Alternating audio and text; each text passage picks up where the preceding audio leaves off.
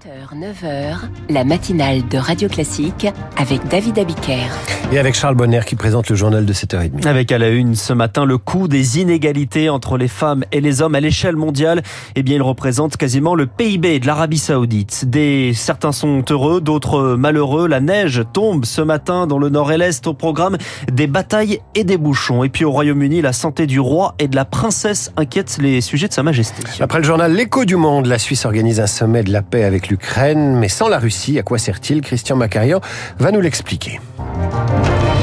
Un chiffre à la une, 1000 milliards de dollars. 1000 milliards de dollars, c'est 40% du PIB de la France, mais aussi le coût à l'échelle mondiale des inégalités entre les femmes et les hommes. C'est l'estimation d'un rapport commandé par le Forum économique mondial, dont la conférence se tient à Davos en ce moment. Euh, plusieurs facteurs expliquent ce coût, notamment le diagnostic de maladie qui est plus tardif chez les femmes que chez les hommes. Et Zoé Pallier, cela pèse sur la croissance. Les femmes passent près de 10 ans de leur vie en mauvaise santé contre 7 pour les hommes, souligne Anouk Petersen du cabinet McKinsey, co-autrice de l'étude. Toutes ces années ne se passent pas que à la fin de vie des femmes, mais en fait elles se rapportent aux années où les femmes sont actives professionnellement. En cause notamment des investissements insuffisants pour comprendre la ménopause ou combattre certaines maladies. Une femme sur 10 aurait l'endométriose. Trouver des solutions pour diminuer ces douleurs participerait grandement à une augmentation de la productivité de ces femmes dans la société. En France, chaque année, les femmes manquent 4 à 5 jours de travail de plus que les hommes pour raisons médicales.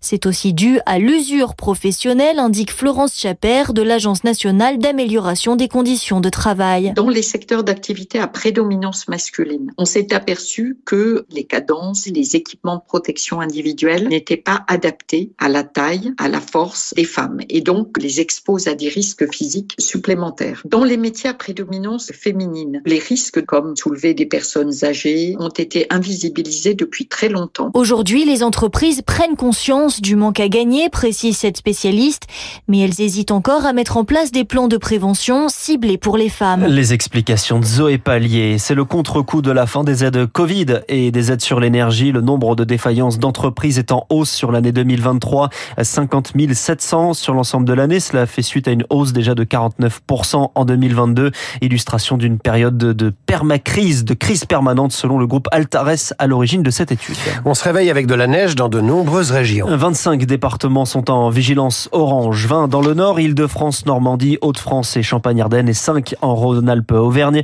C'est donc synonyme de bonhomme de neige mais aussi de bouchons sur la route. C'est Loïs Weiss.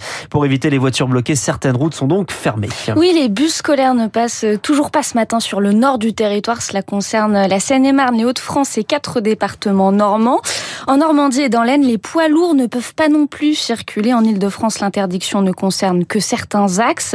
La 13 et la N12 sont fermées aux poids lourds jusqu'à 10 heures ce matin. La N2, elle, est même coupée à tous les véhicules. Il faut dire que les accidents se multiplient, surtout à l'Est. Sur la 4 et la 86 notamment, la direction des routes appelle donc à la prudence et même à reporter euh, les déplacements en Ile-de-France à plus tard.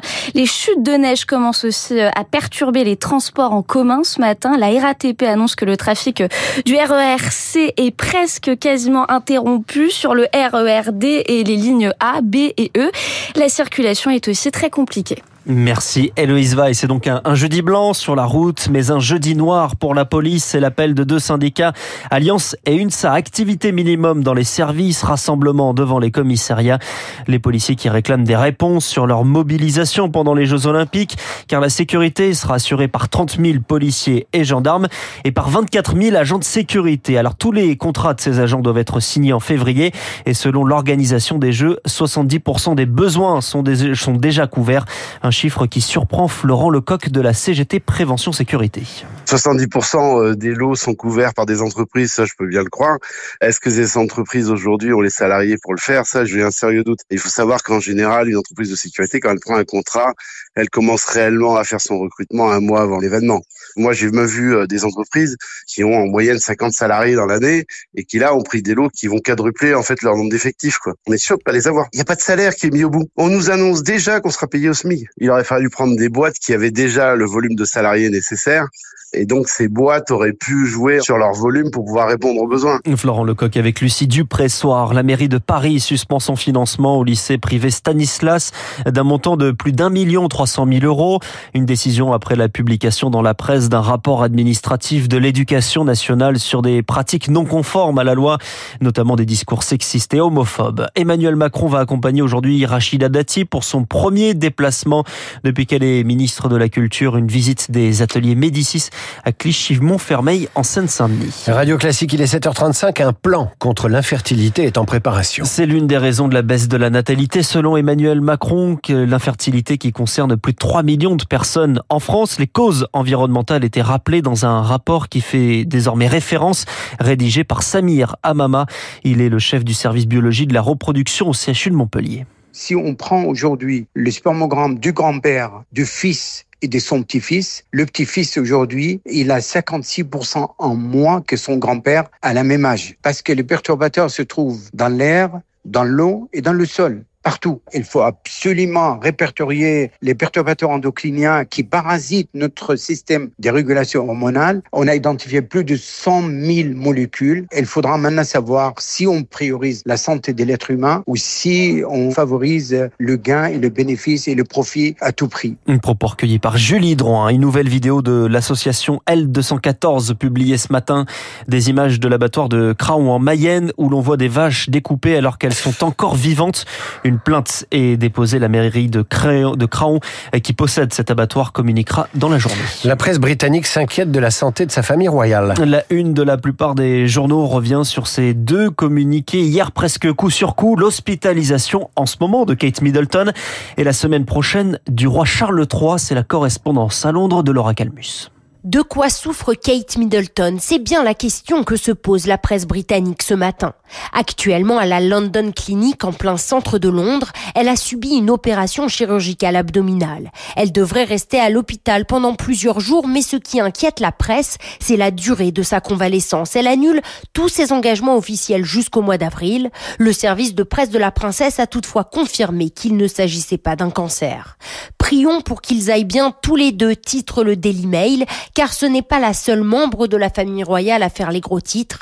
Le roi sera également opéré de la prostate la semaine prochaine, une petite intervention qu'il souhaitait signaler pour sensibiliser les Britanniques au diagnostic, mais peut-être aussi pour ne pas que tous les regards soient tournés vers la princesse Kate. Laura Calmus à Londres pour Radio Classique, un nouvel épisode de violence en Équateur avec l'assassinat hier du procureur qui enquêtait sur la prise d'otage en direct sur un plateau de télé par des hommes armés sur fond de violence déclenchée par des gangs de, de narcotrafiquants.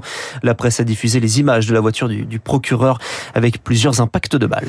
On termine avec le classement des meilleurs vendeurs de livres de l'année. Et depuis 12 ans, Guillaume Musso était en tête de ce classement publié par le Figaro ce matin. Et bien cette année, c'est Melissa D'Acosta, 33 ans, qui a vendu le plus de livres. En deuxième position, on retrouve Virginie Grimaldi devant Pierre Lemaître, le prix Goncourt 2013. Lequel préférez-vous? Qui allez-vous lire, euh, Charles Bonner? Eh bien, euh, je ne connais pas très bien Mélissa d'Acosta, pour être tout à fait honnête. Et vous? Eh bien, il faut essayer. Euh, moi, je vais relire, je ne sais pas, moi, Pierre Lemaître. Tiens, voilà. Au revoir là-haut. Et à tout à l'heure, Charles. Vous revenez à 8h30 pour le rappel des titres. À suivre un sommet de la paix en Suisse avec l'Ukraine. Mais la Russie n'est pas invitée. C'est l'écho du monde avec Christian Macarian. 7h38 sur Radio Classique.